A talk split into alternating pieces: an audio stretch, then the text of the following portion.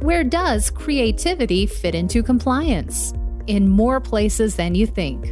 Problem solving, accountability, communication, and connection, they all take creativity. Join your hosts, Tom Fox and Ronnie Feldman, on Creativity and Compliance, part of the Compliance Podcast Network. Hello, everyone. This is Tom Fox back again with Ronnie Feldman for another episode of Creativity and Compliance. Today, we're going to take up the somewhat interesting topic of, or question rather, is compliance training overrated? So, Ronnie, I know you've thought about this and you've written about this. Well, what do you think about is compliance training overrated? Well, so I uh, freely admit that I titled that article that way to be slightly provocative. There's no doubt in my mind that effective ethics compliance training is a critical part of mitigating risk in the company. And maybe we'll spend a whole other podcast talking about ways to make training more effective. But the reason I pointed this out is that most every company that I talk to, first thing comes up is, oh, well, tell me about what kind of training methods that you have. And the more I look into this issue about how you create a speak up culture, a compliance culture, and a speak up culture, knowledge and understanding, meaning I've been trained on something and I know it, is only a part of what we're trying to accomplish here because we're trying to get to behavior. And the more you look into it, there's a lot of behavioral science that says that environment has a huge impact on behavior.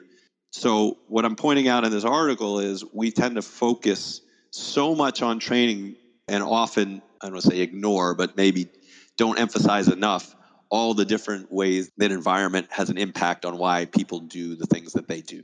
So you had an interesting phrase in here. I hope I get this right. What is the forgetting curve? Well, yeah, I mean, this is a lot of learning design people all know about this, but essentially it just says that people forget things over time. I don't have the stats in front of me, but there's a lot of studies that have said that 90% of corporate learning is lost within the first month or some variation of that. Basically, even if you have developed wonderful, trackable training that's targeted and it's creative and interesting and people may remember it longer, it still needs to be reinforced over time. There's a phrase that I use a lot that I pulled from a gentleman who wore a white wig way back in the 1700s named Samuel Johnson. And he says people need reminding more than they need instruction. And I believe in that. I believe that in addition to having some core training, companies could benefit by spending more time with short little reminders and reinforcements to keep that learning alive throughout the year. And so it's readily available when people need it. How does conformity and group think affect the environment of not only training, but also the greater corporate environment? Yeah. So let me start this way. A couple years back, I was reading Malcolm Gladwell, The Tipping Point, and he talks a lot about this. And I pulled a lot of information from that book that uh, I think applies to corporate culture and compliance culture.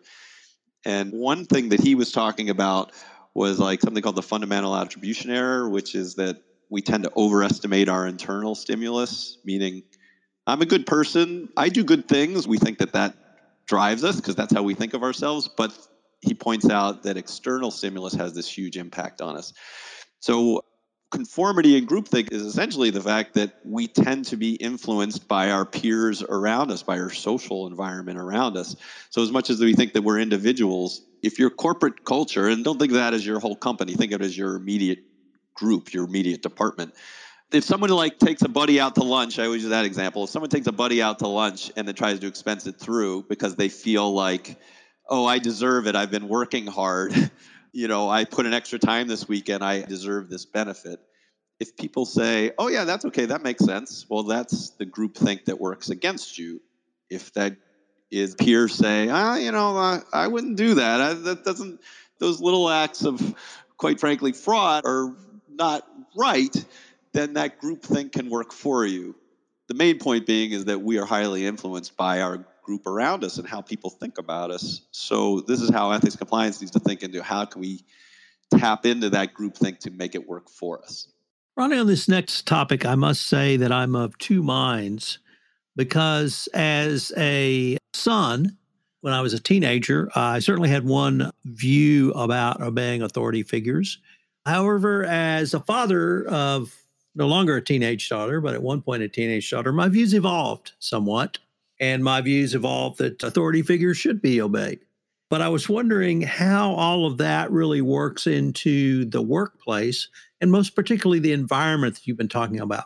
Yeah, well, it is more a complex issue. I go back to there's a study that a lot of people know about in the 60s called the Stanley Milgram experiment, where, for those that aren't familiar, it's essentially they had a person enter into, they were part of a study, they knew they were part of a study, and they were asked to quiz a person who they couldn't see in the other room. And whenever they person got it wrong, they were asked to press a button. And when they pressed the button, another person in the other room would scream in pain. Now, what the person didn't know was the person in the other room was in on it. There wasn't actually somebody getting hurt, but this person in the study did not know that. So the interesting thing is they keep pressing this button, causing the other person to scream in pain, asking them to stop, please stop. And they express concern, but as the person holding the experiment says, keep doing it. You signed up for the study, keep doing it, keep doing it. They tend to follow along. So the point being is that even though these people, let's extrapolate, even you know, we may know that something is wrong, we may have a feeling that something that we're doing in the workplace is not right. If no one else is pointing it out to us, or if your boss says, hey, this is our policy, this is what we do, many people go along with it, even though internally they feel like it's wrong. So this is a bit of a problem. This is again goes back to why just training isn't enough. We need to socialize the idea that no matter what we are told as policy, if we feel intrinsically that it's wrong and goes against our values, we should feel empowered to speak up about it. And we need to continue that message because we know intrinsically that it's hard for people to do that because we like to please our bosses and we like to be successful and we're worried about all these problems about going against the norm. Ronnie, it seems like if there's one theme you've articulated throughout this podcast, it is that if you're just putting on training, you're really not doing enough, that it is a much broader focus on influencing the social environment in an organization. Is that a fair assessment? Yeah, and again, there's a lot of training professionals. Even when I blog about this, some people maybe get ruffled a little bit because I'm not trying to de emphasize the importance of training. What I am trying to do is emphasize the importance of all of these other things that we can do to affect the culture. It's not an either or, it's an and.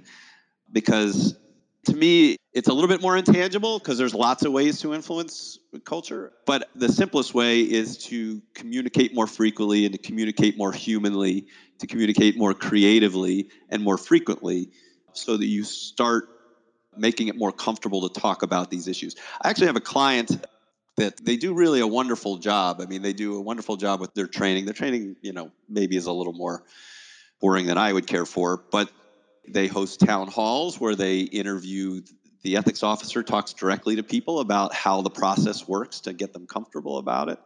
They push out little fun quizzes every now and then that tie into their culture and values.